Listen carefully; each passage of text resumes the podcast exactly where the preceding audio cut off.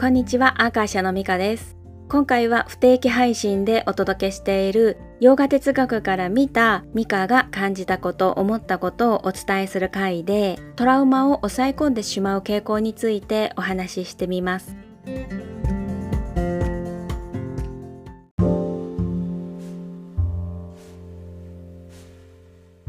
トラウマは過去の経験による記憶に基づきます。過去を取り扱うのはカウンセリングだっていうふうに聞いたんですけれども、このカウンセリングの定義は傾聴すること。一方、ヨガでは過去を取り扱わないんですね。そういった意味で、ヨガセラピーでは必要項目の聞き取りはするけれどカウンセリングはしません。トラウマケアに有効と言われているカウンセリングとヨガセラピーはどう違うソリューションを持つかっていうとヨガセラピーはやっぱりどうしていつでも今に集中することなんですね。そういった自分に向かう実践を通して無意識的にも意識的にもマインドに残る嫌な印象を消化することができるんです。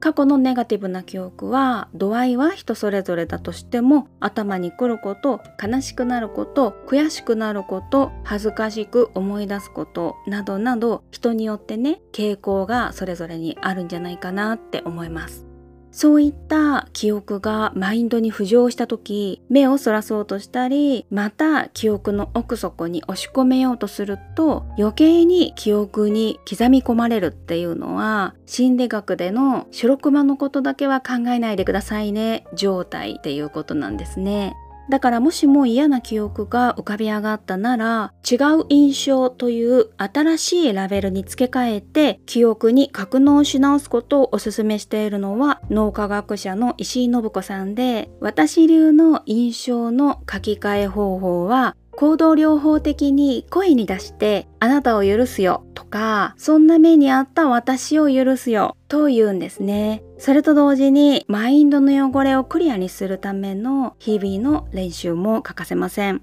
ネガティブな記憶が知らないうちに消化されて何とも思わなくなって思い出しもしなくなるんです。それまではその都度思い出すたびに本心はどうあれ許し続けるんです。許すことは相手を無罪放免にすることじゃなく自分を自由にすることっていうダライラマのお言葉の実践です。と同時に繰り返しになりますが自分自身に向き合う日々のセルフケアをしましょうね。それでも思い出すたびに取り乱されるレベルだとしたら専門医のカウンセリングを受けることと徹底的に休まれることをお勧めします。ということで今回は過去のネガティブな記憶、トラウマの対処法をお話ししてみました。最後までご視聴いただきましてありがとうございました。ポッドキャストの感想をショーノートにあるインスタのリンクから DM やコメントをいただけると嬉しいです。それではまたお会いしましょう。ミカでした。